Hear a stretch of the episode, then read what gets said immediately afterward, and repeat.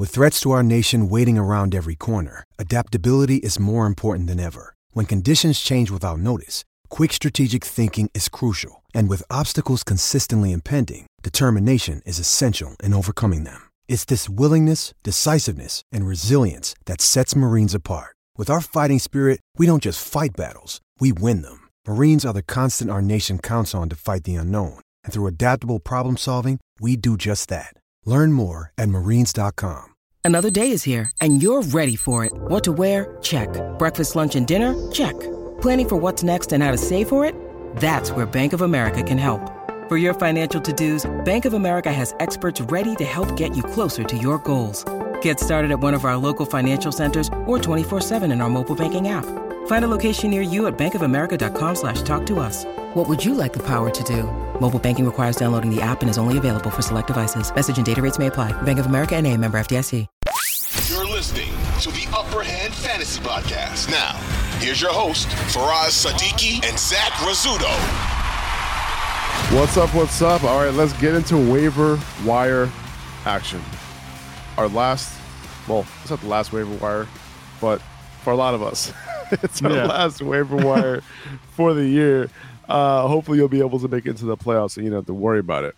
Right? You got a couple more waiver wires to go, uh, but this is an important one. You know, we're going into Week 14. A lot of playoff hopes on the line. Zach and I are in a league together where anything can happen this week, where four or five teams, or maybe even more, six teams are vying for the last like four spots, uh, you know, in our league. So like anything can happen this week. Uh, I'm going up against Lawrence, Lord Don't Lose, on Twitter and Instagram, Yeah. And you know, his team is pretty good. Uh, I am so you know anything can happen. I'm I'm hoping that uh, I'm in the four spot right now, but I can easily drop all the way to eight. You know, if it, it- depending on how things shake out. I, I don't know. I like your team. You know, I, I think it's really good. At least your core: Christian McCaffrey, Am- Amon-Ra St. Brown, Marquise Brown, Keenan Allen, Joe Burrow. You should be set there. I'm not worried about your team. I think you're gonna be fine. But I hope so. You know, just, just a glimpse into what you know the experts team looks like. You know what I'm saying? Well, you know, listen, man. I, I know that you know, looking at your team, and then you know all, all the players that you don't have you that aren't available for you this week, uh, and then looking at my team, I can understand why you think that. Um, yeah, it, I'm gonna be scraping to get by. The good thing is DeAndre Swift. You know, he's giving me a little hope. I, I was in bad shape a couple weeks ago at running back, and then Brian Robinson came on too, and DeAndre Swift Yeah. is looking like normal. So. Not that bad, and I have Davante No. Adams, and he has been carrying my ass. So you know, I- I- It's if fine. you if you have running back issues and you have Brian Robinson and now you have DeAndre Swift like making his way back, like I would be ecstatic. You know what I mean? oh my god, it's been it's been a big help. You know, that's the only thing keeping me alive at this point. Let's talk about this game last night, man. Yeah. You know, a couple of serious disappointments, right? And Oh, the yeah. first one being Alvin Kamara. Straight up losing people leagues, right? Like Mhm. his usage is insane to me. Three targets, 12 carries. You know, his snap count went down in four straight games, and he was sharing the load with Mark Ingram in this game. Like, why? With Andy 59% Dalton of snaps. quarterback, I like- know. it makes no sense. Andy Dalton I- should be checking it down all day to him. Right. And and that's what you expect. I mean, Andy Dalton, he looked like he was slinging it. I remember in yesteryear, it feels like forever ago, you know, that he was actually, you know, making this offense fantasy relevant. Chris Olave, those were the days for him too. You know, he was having some good games. He was able to string them together. But recently, it's just been terrible on offense for the Saints. Um, it, it could have been way better if Chris Olave caught that third and eight or nine whatever it was that turned from a touchdown. They would have been Yeah. at the 10 yard line with a first down, but Chris Olave just right off his hands. Uh, you know, he was look he, he caught he was gonna catch that ball, hit him in the hands, and then he looked down before he caught it to see if he was gonna step out of bounds. Uh, Yeah. and and I feel like that was a huge difference maker in terms of fantasy points right there. Could have Yeah. been Alvin Kamara there. Could have been Chris Olave there. You know, there's a lot of potentials that could. Ra- Rashid Shaheed, you know what I'm saying? Like, uh, he's coming. He's coming on a little bit. Undrafted rookie. Uh, interesting dynasty ad. You know, re, re, you know he's been coming on a little bit, so just I wouldn't add him in redraft, but dynasty, like you know, he's probably wa- available in waivers.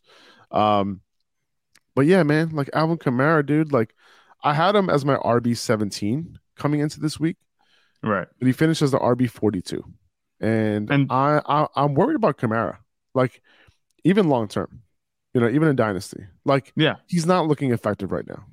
No. And I don't want to blame it all completely on Kamara. We know the talent he is. Like when you get 12 carries and three targets, you know, I mean, I expect a little bit more than five points, you know, 20 yards on the ground, you know, from Kamara, because, you know, that's just what we've come to expect from him. But I, I can't blame it completely on him. This offense is terrible. He's working with a backup quarterback, and it looked like, you know, they're able to put lipstick on the pig for a little bit with Andy Dalton, that quarterback. That's, you know, fallen off and the, the lips have gone chapped. This offense sucks. Um, I, I think I'm not as worried about Kamara, you know, for next season as I would be maybe, you know, like the rest of this season. The rest of this season looks like it's going to be tough. I mean, he has better matchups coming up. He's had some tough matchups these past few weeks, but he's on bye now and he's not going to help you obviously get into the playoffs. And honestly, maybe him being on bye is a good thing. And now you don't have to worry about should I start him or not this week because he's let you down these past few weeks. And I'm not sure what the ceiling is anymore. I remember earlier in the season, I said this offense didn't look like it was going to be good for Alvin Kamara. And then he ripped off three top 12 or right around there. You know, he was an RB1 for like four weeks and then he just went back Yeah. doing nothing. So Mm-hmm. I don't understand what that's about. Maybe if he goes first quarter of the season, he wasn't good. Then the second quarter, he was. Third quarter, he wasn't. And now fourth quarter, he is. Like, I, I don't know. We'll have to see. But I'm not expecting too much from him moving forward. Really disappointing. I, you know, you drafted him to be the RB1 that he's been the past few years, and he hasn't been that at all. Yeah. And you know what? I mean, like, I'm looking at the schedule Atlanta, Cleveland, you know, not bad. You know, I would Yeah. start him as an RB2, but he's not, he's not winning leagues right now. No, he's not. He's not winning leagues. No, he's not winning weeks. He's losing weeks. That's what he's doing.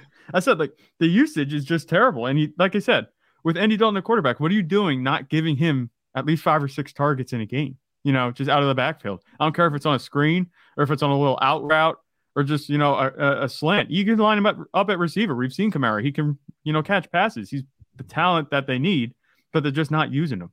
Uh, I'm not sure what the offense is about. Like I said, the team just sucks. I don't think this is exactly the problem that Dameon Pierce is having. I think Kamara's talented. The offense isn't as bad as the Texans, but it's bad enough that nobody's getting anything done. What's going on with Mike Evans, dude? Four catches, 59 yards, only four targets. His, his, he has four straight games of 60 yards or less. What's going on? And no Yeah. touchdowns. He, he hasn't, he hasn't scored a touchdown since week four. Yeah, that's just that's really confusing. And again, this goes back to the team not being as good. You know, up until three minutes left in the fourth quarter, the game was sixteen to three. They hadn't, you know, reached the end zone at all. And then Tom Brady just pulls his clutch gene out, and you know, he goes and runs two offensive drives to get them back in the lead, and then they win the game. But Mike Evans, the entire game, Chris Godwin again had 13 targets, which is just ridiculous. He's been on an absolute tear with target share and getting targets, and he's catching them. He's producing too. Um, it was a little bit quieter for Godwin, but that was okay. But Mike Evans, is, he in Tom Brady's doghouse? Like you have to wonder what it is. We've seen him, you know, thrive with Tom Brady at quarterback, and we knew that he was going to be a bit volatile. That's the way he's been throughout his career. You know, he has on days and off days, but recently it's just been bad day after bad day. So I'm not sure what to expect from Mike Evans moving forward. I'm not really comfortable starting him as a wide receiver one. I'm not really, honestly, not even that comfortable starting him as a wide receiver two. You know, at this point, I, I think a flex play would be more appropriate the way that he's produced these past few weeks. It's so crazy. It's so crazy to say that. Um, and on top of that, he's he, he gets San Francisco next week. So, yay. Tough sledding. Uh, yeah. not great. Leonard Fournette returned in this game. He saw 16 touches. Rachaad White had 15 touches. It was a 60 40 split in terms of snaps, and Fournette ran 11 more routes than White as well. So, Fournette led this backfield in snaps. He ran more routes. So, this is far from a Rachaad White takeover. And it, it makes sense to me because I didn't think White did enough to prove that he deserved to fully take over this backfield. Uh, he also lost a fumble in this game, so that doesn't help. Uh, Right. I had White ranked uh, over Fournette this week, and it only worked out because he ended up catching that game-winning touchdown.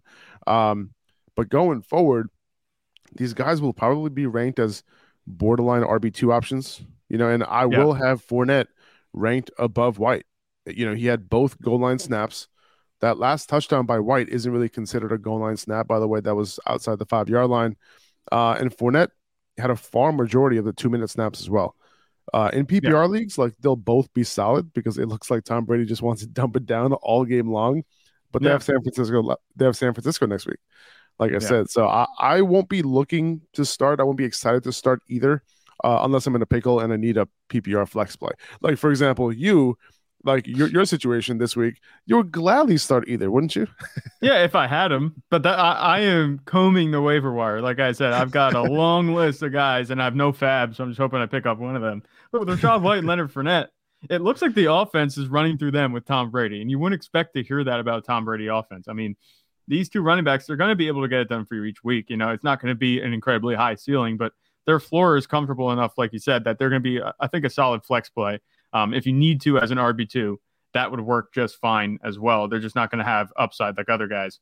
Um, but the way that they're getting targeted, you know, they each had at least seven targets, and Rachaad White actually edged out Leonard Fournette despite him running more routes last night. He had eight eight targets, and he scored that touchdown. So if this offense can just get its feet under itself, which it had a really hard time doing last night, but it did actually catch up.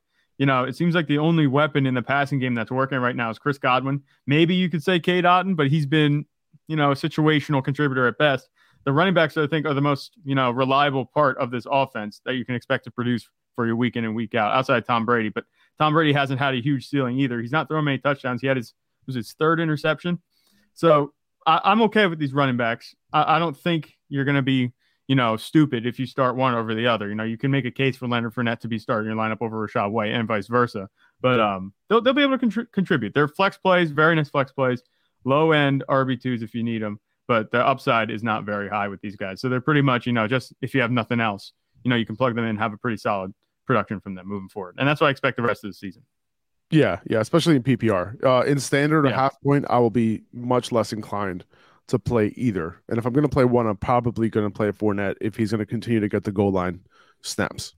Right. I think that's about it that I want to talk about in this game. 2400 Sports is an Audacy company.